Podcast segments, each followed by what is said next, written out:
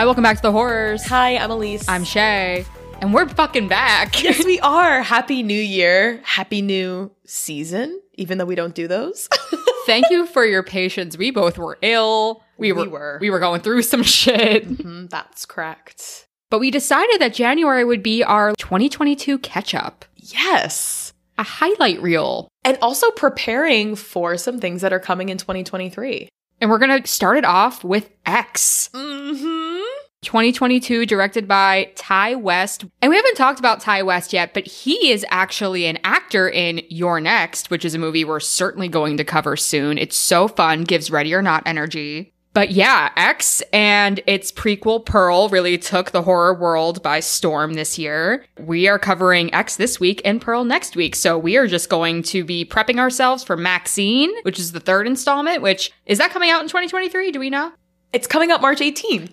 Oh my God, that's so soon. I know. That and Scream must be coming out like the same weekend. Scream 6. Did you see that thing I shared on Instagram the other day? Yes, I did. Oh my God, the map? Yes. Oh, I'm so excited. We should do like a double whammy. What if we leave one theater and go to the other theater? Like do that thing where you just pay for one ticket and sneak in. We're not committing crime. We're just thinking about it. We're just thinking about it. Yeah, let's do that. March will be a fun time because then we have March Madness we got to get into as well. March is going to be a month on the pod. Okay, so let's talk about X. Let's do this. Who are our ladies? What's going on? All right, so we got three main ladies. Well, four technically, but three actresses in X. We have Maxine, who is played by Mia Goth. She's fucking everywhere right now. She's obviously also in Pearl. She was in the 2018 Suspiria. She's in a movie called Marrowbone, which I really liked a lot. She's in A Cure for Wellness. She's in the upcoming Maxine. And then she's also in the upcoming Infinity Pool. Okay. That one looks fucking wild. It's a lot of body horror, though. I don't know that you'll love it very much, but that one's upcoming. Mia Goth also plays Pearl, who is an older lady in this film, so she just has a lot of prosthetics on. A lot. It's very much like Tilda Swinton in the 2018 Suspiria, where she plays Dr. Joseph and Madame Blanc. Mia Goth is unrecognizable as Pearl in this movie. Absolutely not. Like, you couldn't have clocked it. I would have never known unless I knew.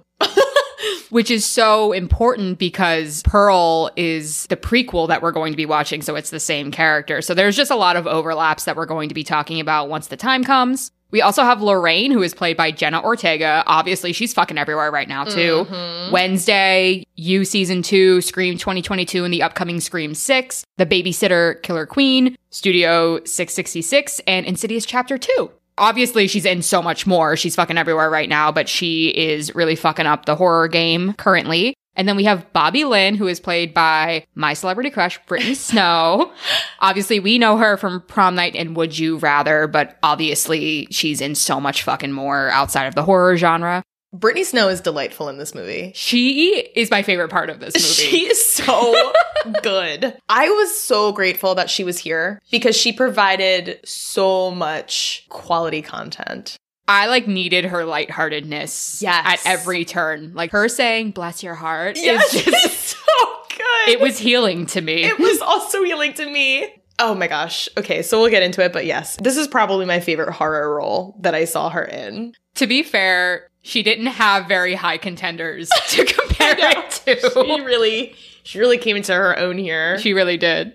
Okay, so some pre-plot trivia. So the title of the film refers to the X rating used by the MPAA from 1968 to 1990, which indicated that a film was only suitable for an audience aged 16 or older. The idea behind the rating was that, unlike other certificates, X would not be trademarked and would allow filmmakers to release their film in theaters without needing to submit it to the MPAA for an age certificate. In the 70s, the porn industry would end up exploiting the X rating's lack of a trademark by releasing pornos in theaters with that same rating. Eventually, X became more associated with porn, and more theaters started refusing to show films with an X rating, forcing non-pornographic films to be censored and to receive an R rating. In 1990, the MPAA discontinued the X rating and replaced it with NC-17. Unlike X, NC-17 was trademarked and could not be self-applied, but it still meant that most theaters would not show films with a rating, resulting in censorship once again. That's like wild to me that adult films were just like out there. Yes. That you could just go and it could just be something you did at like 3 o'clock on a Sunday afternoon in the presence of other people.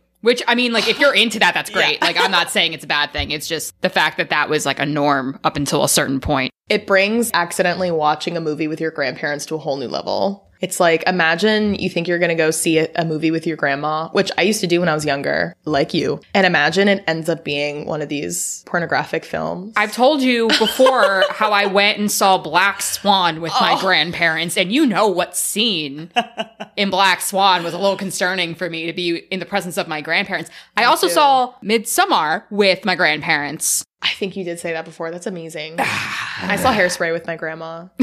It was awesome. No, but I will say, every time I think about this movie, I think about when I tried to make my screen name in the 6th grade, like something with an X in it. Mm-hmm. And my mother made me change my screen name because of the association with X. And she was born in the 60s. So she basically was like, Elise, this is not what a young girl should have in her screen name. Meanwhile, there were 5 in mine. I was like, Mom, then how come all of my friends have X's in their screen names?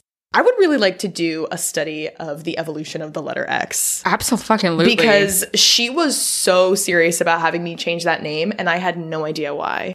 This movie has been said to be a loving homage to 1974's Texas Chainsaw Massacre. Now, we haven't covered Texas Chainsaw Massacre. I'm pretty sure that's going to make an appearance in our next Cannibal Power Hour because it is such a fucking classic. So we can't really talk in depth about some of the like shot for shot references. I've seen it before, so I can reference things to some degree, but we won't be focusing on that as much because, again, we haven't covered it in its full length and full capacity, but there are a lot of similarities between the way this is shot and even just like the farmhouse setting and things of that nature. Even the presence of the cow being slaughtered on the road. There's just a lot of like thematic similarities here that we're probably not going to go into just because we haven't covered it. But when we cover Texas Chainsaw, we'll be calling back to our conversation here, which is probably the opposite direction of how we should do things. But yeah, just know there's a lot of similarity. I am actually kind of grateful for that because Texas Chainsaw Massacre is one of the titles that I've been really scared about. So I feel like by talking so much about, you know, cannibalism and our Cannibal Power Hour and now watching this, I feel like it is slowly preparing me. Yes. So even though it's a little out of order, I'm here for it. Also, fun fact, Kid Cudi is in this. He's in this movie. I'm all for rappers just showing up in horror movies. It makes me think of Usher in The Faculty, even though he does like next to nothing in that movie. Yes. Wasn't that like before his prime? Yeah. Like I feel like his music career was there, but it hadn't. I don't know. Maybe I'm wrong. It was 1999, right? Something like that. That's correct. But anyway, so that's our trivia. So let's get into it. Let's do it. All right. How do we open? I love when movies do this. We start with a scene that then turns into like a flashback 24 hours previous. So the movie begins with police cars in front of an old farmhouse. We see the sheriff pull up in his own car. He gets out of the vehicle. He looks at what we can assume to be a dead body under a sheet. He briefly inspects it, and his face obviously tells us that this is pretty gruesome. He follows an insanely large trail of blood inside. I mean, it's so wide. It's the widest trail of blood I've ever seen in a movie. And another officer meets him inside and leads him down into the basement and mentions, I have to show you something. We get a shot of both men looking at something that is obviously very disturbing based on the sheriff's reaction. And meanwhile, upstairs, there is a recording on the television in black and white of an evangelical preacher fervently preaching on a televised religious program. So after the sheriff sees whatever he sees, which we don't know yet,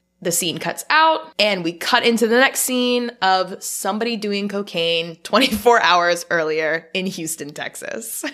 And this person is Mia Goth, aka Maxine. She is in a dressing room. An older man approaches behind her, tells her she's special and is super affectionate with her. There's definitely an age gap in this relationship. This actor reminds me so much of Matthew McConaughey. Yeah, just like a thicker Matthew McConaughey. Uh-huh. This man is thick. Yeah. And then we get the first of many what I called mirror mantras that Maxine does in this movie, where she just looks at herself and she's like, you're a fucking sex symbol. And then her and the man and then Brittany Snow all walk out of the Bayou Burlesque in Houston, Texas. We get that via some text on the screen. And they all enter a van that has plowing service on the side of it. We love the double entendre. We do.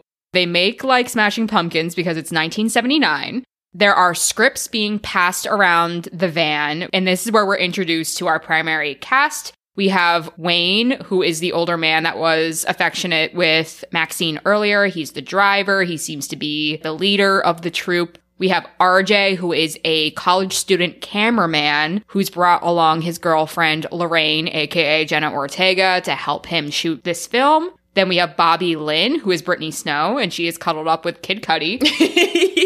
His name is Jackson. And they're talking about the script. Bobby Lynn is very matter-of-fact about doing what it takes to get what she wants. You could tell that both her and Maxine don't have a lot of shame in what they do for money, aka sex work. And through context, through the conversation, we find out that they are on their way to make their own dirty movie.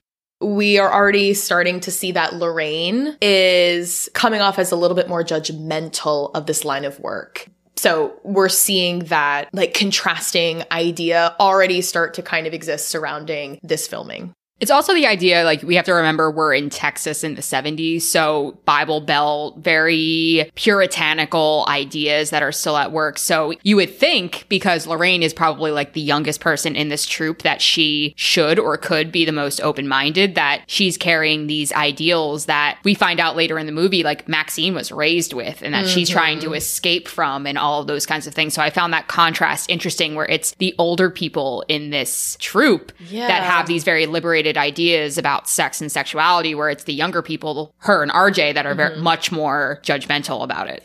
Well, RJ, and we can get into more of this as the plot continues, but he presents this front that he is with this progressive filmmaking, but then later, when it comes to putting into practice those ideals, he doesn't really quite hit the mark. And I love that you said puritanical. This puritanical foundation of where they are at this time is further sewn into the plot when they stop at a gas station. Maxine and Wayne talk inside as they pick up a few things about Maxine's cosmopolitan taste, how this vision Wayne has is going to make Maxine a star, they're going to be rich. And meanwhile, at the checkout, the same evangelical preacher that we heard earlier in the opening scene is playing on the TV that the cashier is sitting next to. So again, sowing that really conservative ideology to contrast with this film. We also get our first Leo moment of the movie, where Wayne tells Maxine that she has the X factor. And I'm like, ooh, there it is. There it is. I love it. So Lorraine is acting a little bit shy, and Maxine doesn't like how prudish she seems, but Bobby Lynn is very friendly to her. Lorraine very innocently asks Bobby Lynn of Jackson, is that your boyfriend? And she said, sometimes, yeah. I love that she says that. It's so cool. But then we're also seeing RJ putting on this very artsy-fartsy front, where he's filming this B-roll of Jackson filling up his gas tank, and he's trying to be so avant-garde about it and trying to make it seem like he's going to film the most artistic, dirty film that you could possibly get, where Bobby Lynn is actually directing him, being like, you know, if you shoot it from this angle, it'll look like he's filling up with his cock. You know what I mean? Like, and you could tell that, like, she's the expert in her own right, and even though RJ feels as though he's the most intellectual one there, Bobby Lynn knows what's going to sell, and I really appreciate that she, even if she doesn't appear so, she is probably the smartest one in this room. And that is confirmed when Wayne kind of corners her before they leave the gas station and is firm with her, being like, listen, we can't fuck this up, is treating her more of like a business equal and is less optimistic to her as he was to Maxine, pretty much saying, we're doing a very risky thing and you can't fuck this up. We have to take this seriously, blah, blah, blah, blah, blah, blah. So it's like, okay, they really are doing something that's a little more risky and revolutionary to the time than maybe what we're used to in terms of our access to adult films and things of that nature. Yes. And the context that seems to be developing here is that at this time, pornographic home movies were not really the thing. Like, right. It was still, like, picture pornography in magazines or, like, I don't know, pamphlets you Burlesque. Could order. Yes. Yeah. Or performances, live performances, things like that. So this idea of, like, watching porn in the comfort of your own home in a video movie format is what seems like wasn't quite going to take off. And which also is something that makes this film, I think, have added layers, is that obviously it's 2022. We know that industry takes off. And I couldn't help but just be like, oh, what could have been? Yeah, like, exactly. If this, like, worked out the way that they wanted it to, they would all be rich. They would all be so rich. I mean, if the script and the filming was as good as they all seemed like they felt it was, like, it really could have been something. They all pile back in the van, they're leaving the gas station, and on their way to their destination, they pass a really gruesome scene where a cow had gotten hit by a huge truck. And, I mean, eviscerated. The blood and guts of this cow are, like, still steaming. Or maybe that was the truck and I got confused, but they were. As well. It was, like, a fresh roadkill scene. And of course, what I'm learning, anytime you see a scene like this, it's just foreshadowing the bloodshed and horror that is to come. And I thought it was important that Wayne says to Maxine, just when you thought you'd escaped the slaughterhouse. I thought that was, like, a pretty significant hint to her origin story that obviously we don't know yet. Mm-hmm. But the fact that she comes from these much more simple beginnings, I thought that was a really cool thing. But they eventually arrive on the farm, and the farm is owned by Howard and his wife, Pearl. Wayne gets out of the truck to go greet Howard and try to get their reservation for their guest house situated. And RJ and Lorraine argue, I wrote as Bobby Lynn and Jackson do warm-ups in the van, aka they're making out, they're heavy petting, they're trying to get themselves ready for this scene. RJ and Lorraine are arguing, and Lorraine is saying, it's smut. And RJ is saying, when did you become such a prude? Okay, we're, again, sowing these ideals that exist between the two of them, and RJ's trying to expand her mindset. Meanwhile, she's just trying to understand why he sees this as an artistic aspiration, I guess. Howard pulls a gun on Wayne. Yeah, he does. He forgets that he has a reservation at the guest house. But Wayne reminds him, and then that helps Howard remember, oh yeah, come and I'll show you where the boarding house is. Right. And this is our first comment we get about age and appearance when it comes to Howard and Pearl. Jackson says, that's one ugly son of a bitch to the group about Howard. And if you really look at, like, the dialogue that surrounds Howard and Pearl, it really is based on their age and appearance. And it helps us contextualize how the group sees or doesn't see them, especially right. as threats. And I think that really helps cement them as threats later on, just because of how undermined everyone else is looking at them as. It reminds me of Esther. Yeah. And I mean, the opposite end of the age spectrum, she is constantly underestimated because she looks so young and innocent, but the audience knows slowly as the movie continues what she's really capable of. So they begin to unload the van, and Maxine clocks Pearl watching them from the window. It's so creepy. It is very creepy. Again, Howard leads everyone to the boarding house. So, like, Howard and Wayne are kind of continuing their conversation as they get inside. Howard makes a remark, I don't think I remember you saying all these people were going to be here. Wayne tries to pay him off, which ends up working, but Howard goes, I don't think I like you, Wayne. Which I thought was funny, but he leaves. And then that interaction kind of shows us that, of course, Howard and Pearl, at least initially, didn't know that there was going to be, like, a sex movie filmed here. And there's also some tension that is brewed between Howard and Jackson, because Howard assumes that Wayne served in the war when really Jackson did. Jackson's a Marine, and you could tell that Howard doesn't respect Jackson, even though he did serve in the war and Wayne didn't, because Wayne's like, oh, I got flat feet or something like that, saying, like, he got out of it.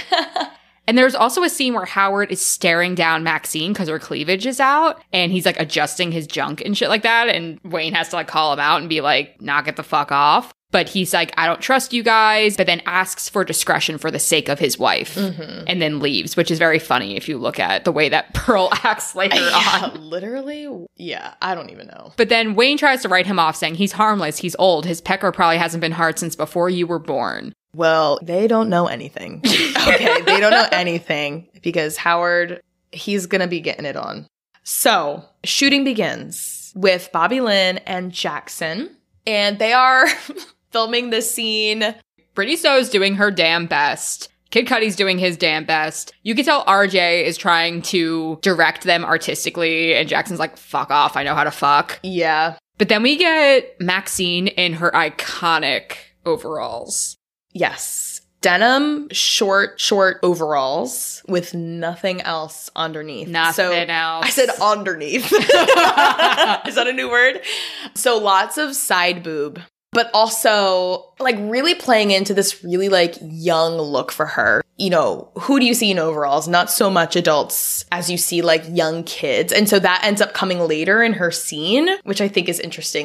Just this, like, de-aging that's going on in all corners of this industry, especially up against these really old folks who have this boarding home. While Bobby and Jackson are filming, Maxine goes out for a smoke and ends up going for a walk and finds this pond. There's like a little dock that goes out into the pond. And she heads out, sits down, dunks her feet in the water, and then decides that she's going to undress and go for a swim. But who's watching her? Old Lady Pearl is watching her. What movie is really famous for all of those voyeuristic shots? I think it's Friday the 13th that you're thinking of. This movie has so many. Yeah. And every time it means that Pearl is watching, which I kind of appreciate. Back at the house, Wayne and RJ talk excitedly about the film and how much money it'll make. And I'm like, this is the next quote game quote. Like, feel how hard my cock is. Wayne makes RJ feel how hard his cock is. Yeah. And then the scene is over between Bobby and Jackson. Bobby throws the cum towel at Lorraine and she's traumatized. It was very funny. I loved this little scene where Jackson's all proud of himself, but then Bobby Lynn enacts her vocalizations and dirty talk to prove that, like, she can turn it on and off and that she was acting. It's like when Harry Met Sally, when Sally fakes her orgasm in the middle of that restaurant. Oh my God. It's such a power move. This is one of my favorite scenes in the whole movie. Oh my God. It's so good. It's so fucking good. Because then Jackson has to retreat and be like, I think I love you. And she's like, bless your heart. It's just so fucking good. It is so good. And again, like, another moment where Bobby Lynn just has the power, and anytime anybody ever tries to somehow surpass her in that, they just can't, because she is so calm, cool, and collected. She knows what she's doing. She's so confident. It's just great. She is so fucking good in this movie. I, like, adore her and this character in this movie so much. Meanwhile, Maxine is floating on her back in the pond. She begins to swim back. And I loved this aerial shot. I was like, it's giving Jennifer's Body energy, where Jennifer's doing the breaststroke through the pond after she kills Jonas in the woods. Because it's like this aerial shot of her swimming through the water. But then you see that something's following her. Mm-hmm. And it's a gator. Yeah, a whole alligator. But she exits the water in time and nothing happens. Mm-hmm. So Maxine arrives back from the pond and she sees, before she enters the little boarding hut, the old lady watching her again from the porch of her house. And how far away would you say the house is from the boarding house? Like enough. 100 yards. Yeah, something like that. That, like, sounds like a number I hear a lot. It's like, it's fully in sight, but it would take you a good 5 minutes to walk up on it. You know what I mean? No way, not 5 minutes. You don't think 5 minutes? No. I don't know. There's a lot of tall grass. Maybe I'm just thinking it would slow you down. Nah, it's pretty close. I'm going to say 100 yards. Okay, 100 yards. I'm a notoriously poor estimator. So, I don't know. We'll see. Ti West, correct us, please. How far away was it? Thank you. I also like that their wave was, like, mirroring each other. So many cool parallels here between these two women. But this is the part that's unbelievable to me, is that Maxine just enters the house and then wanders about yelling hello. Well, I think because she thinks the woman is waving her over. Oh. That's what I think. Like, they wave to each other, but then Pearl's wave seems more like a gesture, like, come here. Okay. And Max, if she is assuming that Pearl is an unassuming, kind old woman, like many might assume, she kind of slowly, tentatively, like Shay said, goes up to the house, doesn't see Pearl originally, lets herself in the unlocked screen door and says hello, as if to ask, did you want me here? Should I go? So she's trying to figure out, like, where Pearl is and what she wanted. But she enters the house. There's flies buzzing around loads of dirty dishes. There's burnt food on the stove. Like, you could tell how hard it is to keep a house, or how hard it is to just live when you're older and you can't do as much as you thought. So Maxine is looking around in the kitchen, and then Pearl does a jump scare with the best Beyonce album and says, lemonade? Maybe not the best. Maybe just my favorite. But anyway, so then we get a scene of Maxine sitting opposite to Pearl. It is a very uncomfy energy. Maxine chugs her lemonade in, like, many gulps, trying to, like, get the fuck out of there so she can leave. So Pearl goes to walk Maxine to the door, but then stops to look at photos. And meanwhile, can I say, this is one of the instances where this movie has another scene going on intercut with what we're watching. And one of the reasons I think this scene is so uncomfortable is because of what the scene is on the surface. An old woman inviting a young woman in for lemonade. That is being intercut and showing clear parallels to the, like, finished film version of the scene that Bobby Lynn and Jackson have just filmed. It's Jackson coming to the house, Bobby Lynn inviting him in for lemonade. They have a conversation. It leads to sex. It has to happen before dad gets home, right? This whole thing. It's like very short cut, so you can see like very clearly where these parallels are. And then we just see freaking Maxine getting invited in for lemonade. Husband's not around. She better go because Pearl hears Howard coming up the drive. It's just like these scenes that on the surface have nothing in common, in this instance have everything in common. It's so strange. Because especially the way that Pearl begins talking to Maxine, she's like, I was young once too, and then begins talking about Howard and how he was in the war, and says, there wasn't anything he wouldn't do for me back then. That's the power of beauty. I was a dancer in those years, but then the war came, and not everything turns out as you would expect. Dialogue that will become important later. Just lock that away for later. And then Pearl touches Maxine's exposed side, because remember, she's wearing overalls and nothing else. Mm-hmm. Again, it's cut with Bobby Lynn and Jackson's B-roll. Maxine backs away, and then this is where Howard pulls up, and she tells Pearl, you should go. It will be our secret. And Maxine's like, what will? Like, the lemonade? You touching my side? Like, what's going on? Yes. But Pearl shushes her, and then Maxine leaves, evading Howard as she runs back to the guest house. But it doesn't have the energy of an illicit affair, but the acting is all within, as if they just had a very intimate moment with each other, even if Maxine's like, what the fuck are you talking about, lady? You know? Right. Very one-sided. So back at the shoot, Max is up with Jackson this time. And they do the shoot. Maxine is, you could tell, like, in her element. Like, she knows how to do this shoot. She knows what the camera is looking for. And that scene is pretty short-lived, actually. Her and Jackson finish, and then the evening arrives. Yeah, and this scene is intercut with a scene of Pearl sitting on her vanity, combing her hair and doing her makeup just like Maxine's, which is very scary. I wrote, everyone watches in awe, but guess who else is watching? Pearl is watching. Oh my God, that's right. From outside the barn, Pearl is watching the scene take place. And then there's even some deliberate cuts between young and old, like topping Jackson. Like, it's Pearl in one moment, and then it's Maxine in another moment, right? Yes, as if Pearl is imagining herself in Maxine's place. Yes, absolutely. So that night, Pearl returns to the house. Ugh, this broke my fucking heart. She approaches Howard in a dress. She's wearing makeup. She's, like, moving sensually and trying to, like, seduce him in a way that makes sense for older people to seduce each other. Howard's like, we talked about this. And she's like, oh, come on, Howard, please, and kisses him. And he's like, you know, I can't. My heart will give out or something. And then leaves her alone. And Pearl just feels so dejected and heartbroken. And I'm like, oh, my God. Like, that's the thing about this movie that I think it does so well, is it plays such a balance of us pitying both of these people so much and then having them do these very weird things that makes us be like, oh, well, they're old. And it lulls us into this, like, false sense of pity and security that when they start doing fucked up shit, you're like, oh, wait. Like, it's so playful and it's so intentional and it's so good. I agree. Like, we know something's up, but we don't really know because the movie still has us feeling a different way. So back at the boarding house, the movie crew is preparing dinner and everyone is just praising Maxine's performance. Like, she has done it. They're going to be rich and famous. And Lorraine starts asking questions, and she asks about how the actors can have sex with people that they don't love. She's curious about how Maxine can have a shoot like that with Jackson, and Wayne doesn't get jealous. She doesn't understand. They end up kind of having a conversation about it. So, I mean, Wayne's like, it's just business as long as the camera's running. He doesn't give a shit. And then Lorraine asks, well, what about love? I think it's Bobby Lynn first. She says, it's just sex. You can decide who you want to love, but not who you want to screw. Attraction is out of our control, and it ain't healthy to keep those feelings locked away inside. And then I think it's Maxine says, everyone likes sex. It's like a gas. We're just not afraid to admit it. Queer, straight, black, white, it's all disco. You know why? Because one day we're going to be too old to fuck and life's too short, if you ask me. Mm-hmm. They might be flipped on who said what, but both of them have a contribution to that conversation, pretty much saying, it's not as deep as you're making it. Calm the fuck down.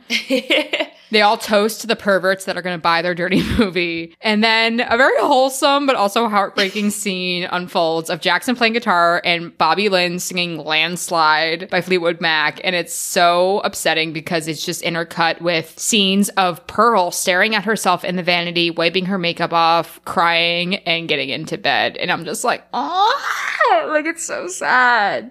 So after this conversation, Lorraine, who did seem like she was really invested in the previous conversation, she pipes up again and says that she wants to do a scene in the movie. RJ is not having it. Yeah, he says no right away. And then Lorraine, with the best clapback of the movie, says, don't be such a prude. RJ, eat your words. Exactly. She even says, RJ, they're not watching the film for the plot. They're coming to see tits and ass and a big dick. Why don't you just give the people what they're paying for? Lorraine! Oh my God! So RJ storms off, and then him and Wayne have a talk outside, and I wrote, Wayne gets weirdly paternal and misogynistic all at once. Yes. Because he's trying to comfort RJ, being like, listen, like, I get it, you're upset, that's your girl, whatever, but, like, it doesn't have to be that deep. And RJ's like, Wayne, you don't get it. Lorraine is not like the others in there. She's a nice girl. And Wayne's like, I beg your pardon, I hate to be the one to tell you this, but ain't none of them nice girls. So he's just trying to say, like, listen, you need to get your fucking morals out of your ass and just film this film, yes. You know? And I love that line because, yeah, a little bit misogynistic, ain't none of them nice girls. But also at the same time, like, give credit where credit is due. Like, just because you're looking at a woman doesn't mean that the only thing she's capable of is being nice and demure. Right. You know what I mean? Like, it's like the conversations we've had when we talked about Jennifer Check and Jennifer's Body and all of these other women we see in these villain roles. Like, they take the stereotype that a woman should only be quiet, demure, kind, obliging, and turn it on its head. And even though it's fucked up, it's, like, kind of nice to see. I don't know. No, it is. So Bobby Lynn and Maxine do Lorraine's makeup while Jackson does some push-ups, I guess, for like I love. He's getting himself pumped up. He's a professional. Yeah, he is. He's doing what he needs to do. RJ looks so defeated and he tears up as Wayne hands him the camera. And I mean, this is the thing that's like so weird to me is that Lorraine is wearing like Sunday underwear. Like it's such a childish thing. And I just wrote, like, she just looks so young. Like, Jenna Ortega in this movie, I think she turned 18 on the filming of this movie, right? Mm. So it's just the idea that we're supposed to feel very uncomfortable. And especially with that shot, we're supposed to be looking at this as, like, fuck. Like, mm-hmm. Does she actually know what she's doing? Does she actually know the decision that she's making? Mm-hmm. I mean, again, she's her own woman. No one has to protect her innocence, but it's just the idea that, like, there is a marked difference in maturity and age and life experience from Maxine and Bobby Lynn to Lorraine. And it's just like, you're watching it and you're not excited. I wasn't at least excited for her. You know what I mean? I didn't think it was liberating. I thought it was like, oh no. Well, also we know that this industry does end up taking off. Right. And it's again, that idea, you know, without that context, she is feeling liberated. She wants to participate in something, but she doesn't have the information of what the future brings, which is a very successful market. And this film, it's not something you can just burn like a magazine or something like that. Also, it's really giving to me, I don't know, like the feeling you have if you like send a nude to your boyfriend. Right. It's like you're confident, but then it's like you hear the stories about those nudes that get sent around and blah, blah, blah, blah, blah. So it's like that feeling too of like you want the people participating in this to be like Bobby Lynn and Maxine who are like, I know this, I've seen this, this is my jam, this brings me satisfaction. But then you see Lorraine and you're scared. You're so scared. And you stay scared. Yes. Motherfucker. The scare doesn't go away. No, it doesn't. So Pearl wakes up in the nighttime. We then see shots of Wayne and Maxine and then Bobby Lynn and Jackson sleeping in bed together. Lorraine is sleeping, but RJ is sobbing in the shower. Yeah. Did you feel bad for him? I don't know. No, because I think it would have been fair for him to think he felt one way and then realize he felt another. But I don't think he handled that the right way. No. So that's why I don't really feel bad for him as he cries in the shower. But RJ grabs his keys, he gets in the van, and he even says out loud, he's like, good luck getting anywhere without me. Like, he plans on ditching them. But as he turns the lights of the van on, Pearl is standing in the way of the van, looking very confused in her nightgown. He exits the van to help. Don't Fear the Reaper is playing, giving very much Scream. She embraces him and he recoils. And then she's like, why won't you look at me? Look at me like you looked at her. I can show you what I'm capable of. Oh my God. And he's like, I don't want to see it. Yeah. Oh my God. And then he suggests they go look for Howard, but Pearl isn't satisfied with that answer and stabs him in the neck. That's cracked. And she leaves the knife in there. It's not a ding-ding-fui moment. It's not a ding-ding-fui. Mm-hmm. No. And if you don't know what that is, by the way, because we made this reference before in another episode, and I... Hush. And I was like, I don't know if anyone's going to know what Ding Ding Fui means. Listen to Scream 2022. Only if you're interested. Okay. So she leaves the knife in there. He falls to the ground, and she gets on top of him. Again, I mean, because of the context of this movie, it's giving very, like, sexual, like, the scene that she had seen Maxine filming with Jackson. The scene that, you know, we just saw Lorraine filming with Jackson, right? Like, these women on top. She gets on top of him, takes the knife out, and stabs him a bunch more times in the neck as she moans. And because they are right in front of the car that's still on with its headlights on, as she is stabbing RJ, the spatter is hitting the headlights and turning it red. So this red light descends on the scene as she moans. So Suspiria. It is really Suspiria. Mm-hmm. And honestly, really interesting that RJ probably has the most artistic death. You're so right. Because it is avant-garde. It is. And I didn't think about that until you said that. So Dario Argento. Mm-hmm. He would be so happy with the way he died. So pleased. So pleased. So then Pearl stands and then dances in the headlight beams. The music changes to something a lot more regal. You can tell that she feels like she's back in her dancing days. Yes. But then it fades back to Don't Fear the Reaper, and she just turns the car off. And then we get a scene of Lorraine waking up, realizing RJ is missing, goes looking for him, sees the front door is wide open. And I'm like, Wayne joins her in his tidy whities and tries to assure her that he's okay, but she asks for his help looking for him. And I wrote, no shirts, no pants, no problem. I do really like Wayne a lot. He is also a great stinking character. He's so funny. You never know what you're going to get from him. Respect for Wayne right now. So Wayne goes to the barn while Lorraine approaches the house.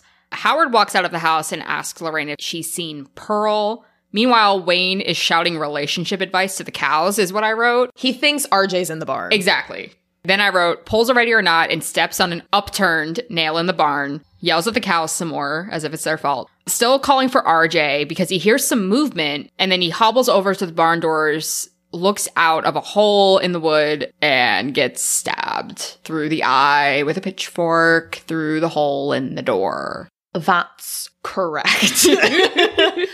Okay, so as soon as he gets stabbed, we immediately cut back to Lorraine. Howard had asked her to go into the basement to get a second flashlight. So she goes into the basement, grabs the flashlight on his tool bench. But then as she comes back upstairs, she realizes she's locked in the fucking basement. Okay. This is extra scary. It is. Because we don't know that Howard is bad. Like, really bad. Like, overtly sinister, bad. Yeah. Sinister. Until this moment when she's locked in the basement. So, again, we're back in the basement with Lorraine. She goes back with her flashlight to kind of figure out another way out. This is the scary thing that, of course, the sheriff and his officer saw. Yeah, Lorraine sees a naked man strung up in chains in the basement and delivers a very horrified scream. Go, Jenna Ortega. You fucking sold it. Like, it's so good. And this is an image that I was familiar with before seeing this movie. Like, I feel like this is cover art sometimes. The Scream, yeah. Yeah. Absolutely. And the implication is that this random dead man strung up in the basement with his pants around his ankles was held captive somehow, perhaps as some kind of sex slave. Is, again, the implication. Is that ever said? No. But based on what's going on, I mean, yes, that is immediately what my fear became. Yep. So Jackson wakes up because he hears a noise and goes to investigate. He nakedly goes and drinks some milk. He nakedly drinks milk? I mean, he does. But I noted that there was a missing person on the milk carton that looked very familiar. What? Who was it? I didn't even catch that. Mm-hmm. On the side of the milk carton, when he tips, it looks like a woman. I took that, especially knowing the ending. Okay, wow. Yeah, crazy. So Jackson opens the door, still naked, to see Howard approaching. Howard explains that Pearl gets confused after dark, and Jackson offers to help because he's a Marine, and then he says he's going to go put some clothes on because thank you, please put some clothes on. Everyone's naked. I was okay with him being naked. I just want to know if he wore a prosthetic or not. I just like watching him be so confident. I mean, no, he can have his confidence. I just like, it's just, there was a lot. There was a lot to see. Then there's a point of view shot of someone entering the bedroom where Maxine is sleeping and watching her sleep. It's Pearl.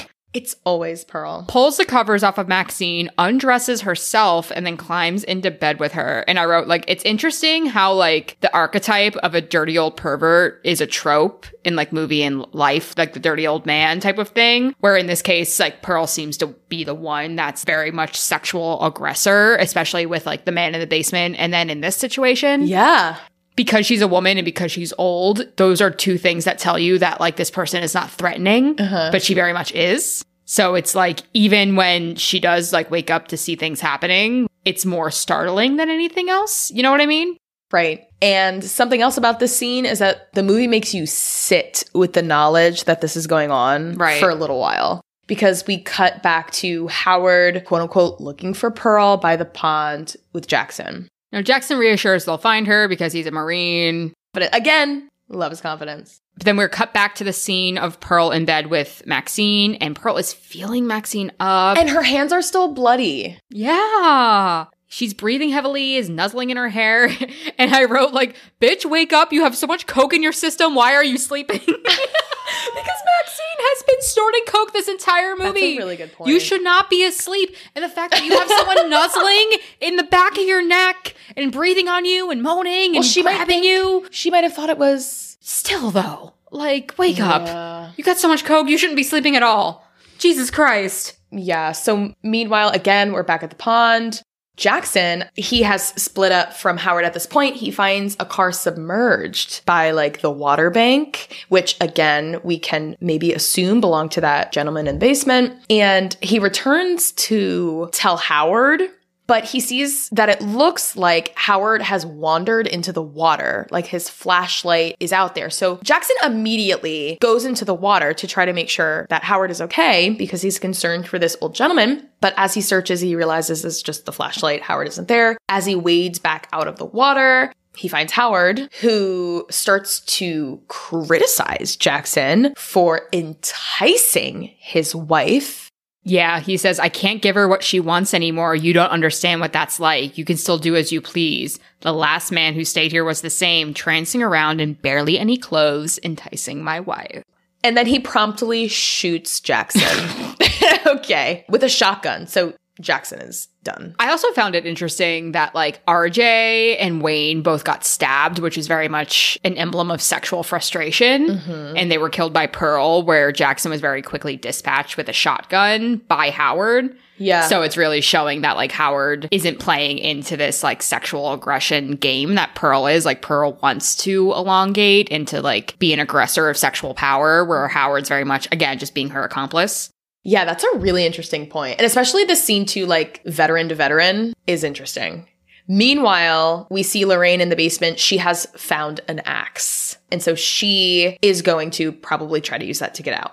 Now, after we have sat with the knowledge that Pearl has been caressing Max for God knows how long, she finally wakes up, registers what is going on, and screams so loud, which sends Pearl running and wakes up Bobby Lynn.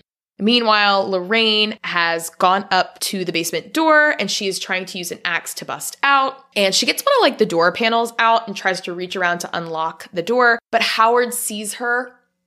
Hush style. Yes. Hush style, breaks her hand with the butt of his rifle. Mm-hmm. And he gets a couple whacks in. Again, this movie makes you wait for the gore to be over. It's never just one blow, except with, I guess, Jackson. Right. And Lorraine and by the end. True. Yes. Which is like, I can't believe you gave us that. She is now, again, back in the basement crying.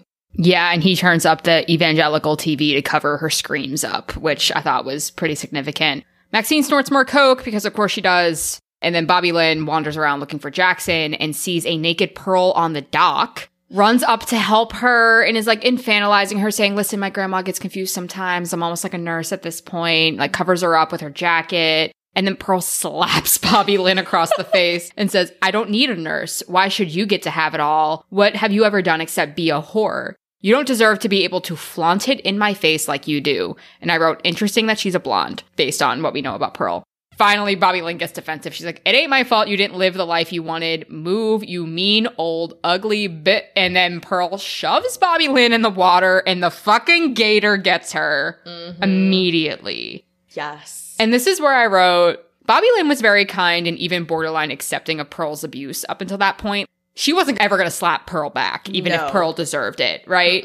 And I wrote, it's representative of how we give senile old fucks a pass for being horrible because of generational differences. Yeah! As if their frailty makes up for their cuntiness, and it exemplifies how little we think of aging people and the harm they're actually capable of. I'm coming at this as a queer person that just survived the holidays with old people, right? Yes.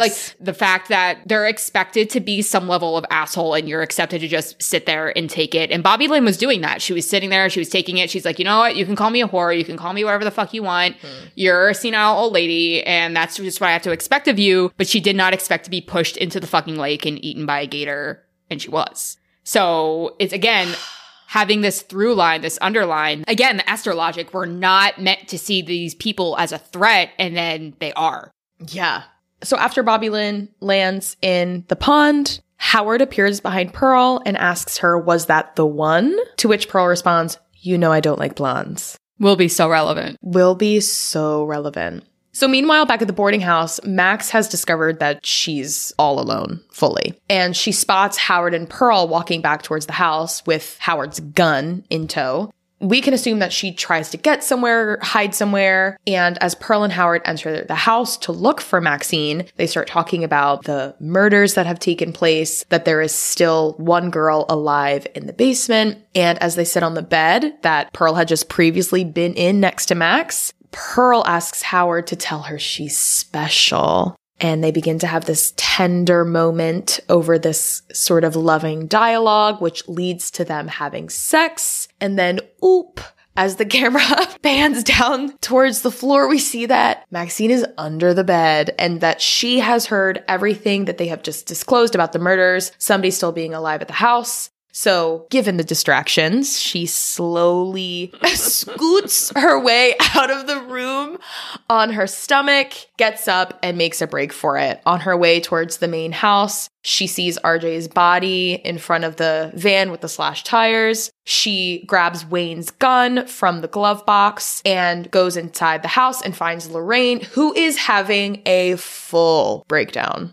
Absolutely. And when it comes to Pearl and Howard's sex scene, I noted that the camera's not shying away from anything. There's a lot of vocalizing, moaning, shots of thrusting from above. Like if you look at any like sitcom or TV show or movie, if an older or already established married couple is being intimate, they show like the beginning kiss and then the suggestion of intimacy. Yeah. And then it always fades out. But if the couple's young and hot, they get on with the sex scene and there's a lot more that you see. And it's like the fact that the camera's not shying away from this act of intimacy between two people who presumably have had intimacy for years and years and years and years before that. We're seeing all of it now and we recoil almost at it, but it's the idea that, yeah, these people were young and the fact that this union is still kind of beautiful, even though these two people are very primally fucked up. Yeah.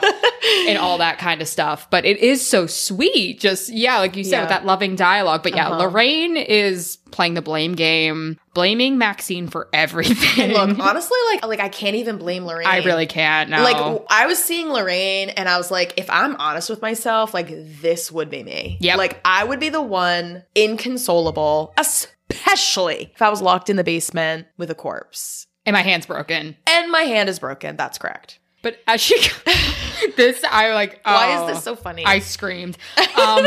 Lorraine goes to run outside away from Maxine and gets fucking shot to hell by Howard. Like, she fucking flies. But she's down, and it's just Maxine left.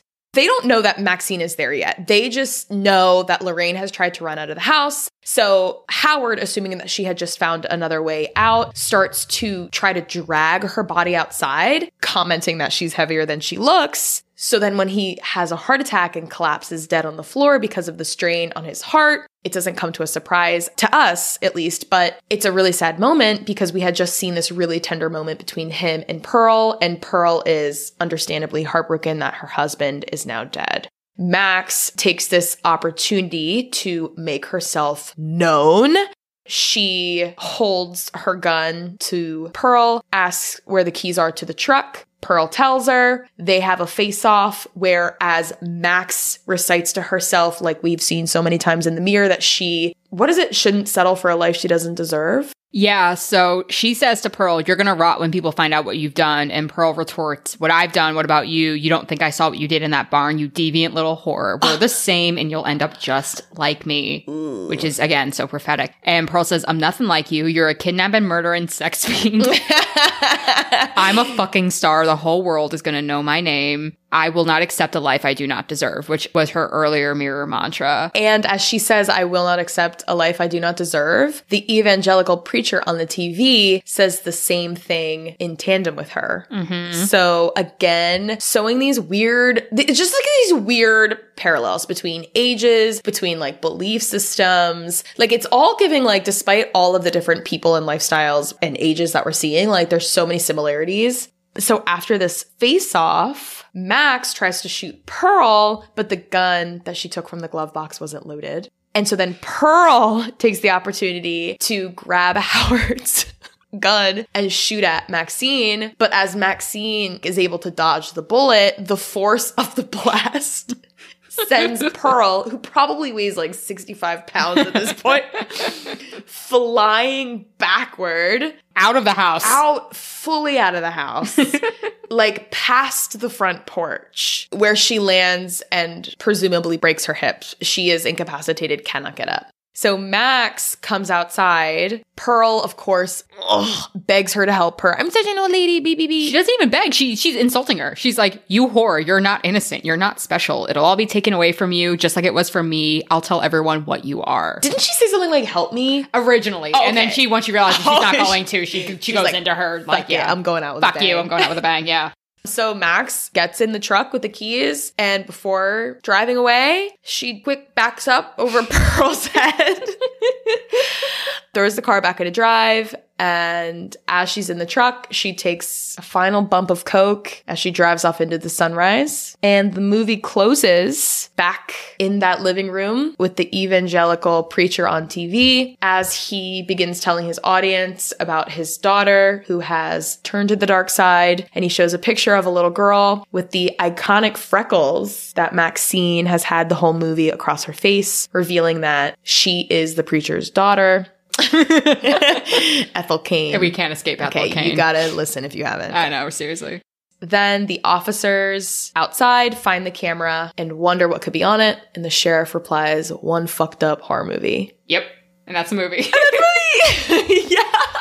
I was also reflecting, I'm like, it's one thing if she like overheard Pearl and Howard talking about how Wayne is dead, but like in theory, Maxine shouldn't know Wayne is dead, but then leaves him anyway. Like, go off, sis. Oh! You know what I mean? I thought she assumed because she only heard of one person being left in the basement. Maybe that. Like, maybe that's what it is. But she, like, discovers RJ's body. You know what I mean? And then, like, sees Lorraine get shot. And I don't know what she thinks happens to Bobby Leonard Jackson because they're in the fucking bayou at that point. Right. She's like, no word of Wayne. You're like, I don't care. Like, I don't care. Fuck him. So some post-plot stuff. As I was researching this, I came across my favorite name of a trope I've ever found, which is the psychobiddy trope.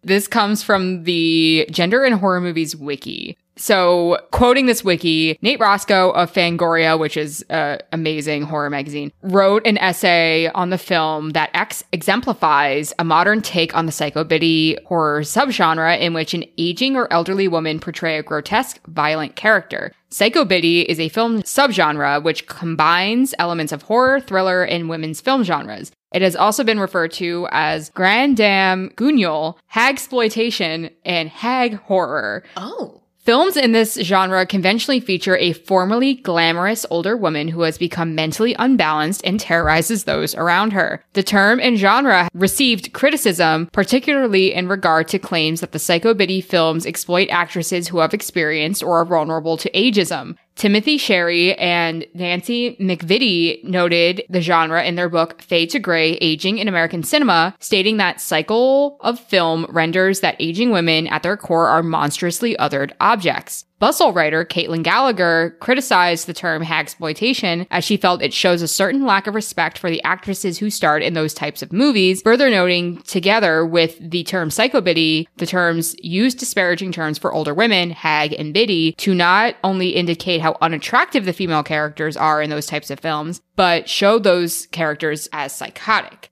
I mean, that's the thing, like, we haven't covered The Visit. The Visit is very much like this, where it uses the naked older lady trope as, like, a jump scare type of thing, where it's like, oh my gosh, like, this moonlight effect that happens with these confused older women, and they commit these monstrous acts. And even in, like, The Wreck and Quarantine movies, like, the idea that this image of an older woman is monstrous and grotesque, and it's not something we're supposed to be attracted to or revere, especially to the fact that even though Pearl in her youth, like, didn't get the fame that she wanted, is somebody that should be respected. We saw that respect, but not in the way that Pearl was seeking it. Like, she wanted to be seen as a sexual object. She wanted to be seen as an object of beauty, but these characters could only really see her as, like, oh, this old timer who we should be nice to and we should drink her lemonade because that's the most polite thing to do type of situation. Mm-hmm.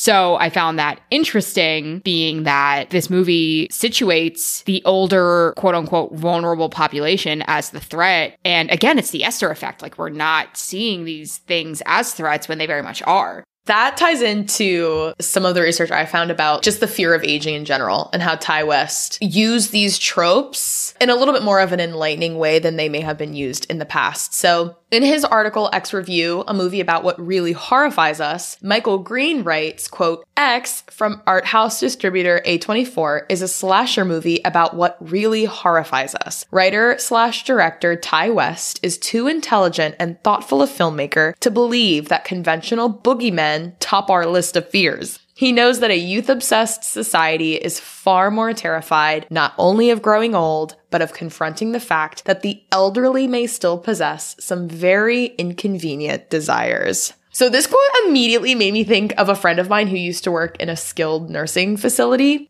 She met at least one female patient who talked very openly and frequently about being horny, which when she told me this was pretty jarring to hear.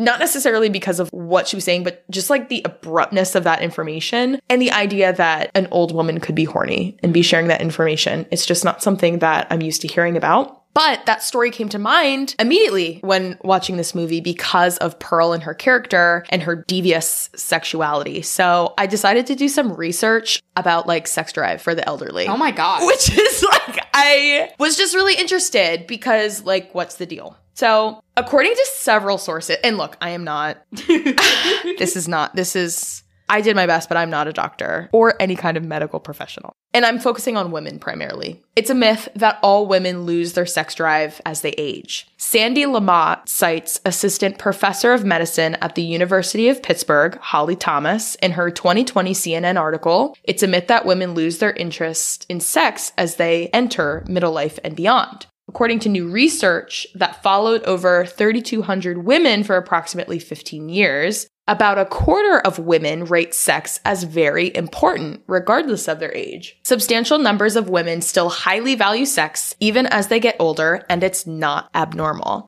So Pearl is not alone unless she wants to get it on. So this article, along with some other sources like Dana R. Ambler and Company's 2012 literature review titled Sexual Function in Elderly Woman, a Review of Current Literature, and John S. Fisher and Company's 2020 article Sexual Health in the Elderly Population, also discuss the reality that sex drive doesn't just disappear after 65. While there may be some sexual dysfunction due to a myriad of factors like the changing aging body and other outside influences, and I'm thinking of Howard's heart, there are still folks in their golden years looking to get it on. While menopause for women can cause some of these issues, like a drop in estrogen, women in their middle adulthood, like 30s and 40s and beyond menopause, may actually experience increased sex drive, partially because the pressure of childbearing or motherhood decreases. So you can come into your prime. And I am not, obviously, like I said, a medical professional by any means, but this information I was able to stitch together stands out to me for a few reasons. So one, I think the lack of scholarship and just plain old conversation and representation of sex beyond one's quote-unquote youth is why Green is right when he says Ti West knows what our society is afraid of, aging, and how he uses the hypersexuality of an old woman to double down on that. Also, I think these medical studies and findings paired with the psychobiddy trope and the research we did from our Lords of Salem episode centering the almost untapped power of older women again underscore older women as the quote-unquote other or one of them in our patriarchal youth-obsessed culture, maintaining them as excellent vehicles of horror. And I think it's so much easier to contextualize Pearl's character once we watch Pearl. Oh, yeah. The extraordinary origin story, because this type of hypersexuality is not unique to her age. Mm-mm. And is not unique to the circumstances that she's in with Howard right now. This is certainly a pattern that we're going to discover about Pearl, who is just such an interesting character who I'm so excited to see in Villains March Madness. I don't know what she's going to do. Is she just going to seduce everybody? I mean, she'll grab anything she can get her hands on. Yeah, she doesn't discriminate gender, age, no, nothing. Any tool, any person, anything that makes sense for her to use or to get, she'll do it. Yeah, I did not even think of her in Villains March Madness, and I'm already scared. So next week, believe it or not, and if you've seen Pearl, you probably already know, not focusing so much on age anymore. No. Really different sort of movie, but still excellent. I'm so excited for that conversation. I think we both liked it more than X. Well, for me, yeah. But not necessarily because of characterization or plot, but just because I found it less scary, which is always for me, even with the emotional element, easier to get through. X, I felt in my experience, was more of the traditional horror movie, which took inspiration from Texas Chainsaw Massacre. But Pearl is a horror movie that takes inspiration from, and you'll hear this again, The Wizard of Oz. So again, two different movies, really good. And I have no idea, honestly, where that's going to leave Maxine to do. But we want to cover it ASAP because we're invested in this fucking trilogy at this point. We are. So definitely tune in next week to hear more about Pearl. If you want to reach out to us, give us any recommendations. It's a new year. We have a lot of open spaces. Please feel free to email us at thehorrorspodcast@gmail.com and or follow us on Instagram, also at thehorrorspodcast. And until next time, we're the horrors. Bye. Bye.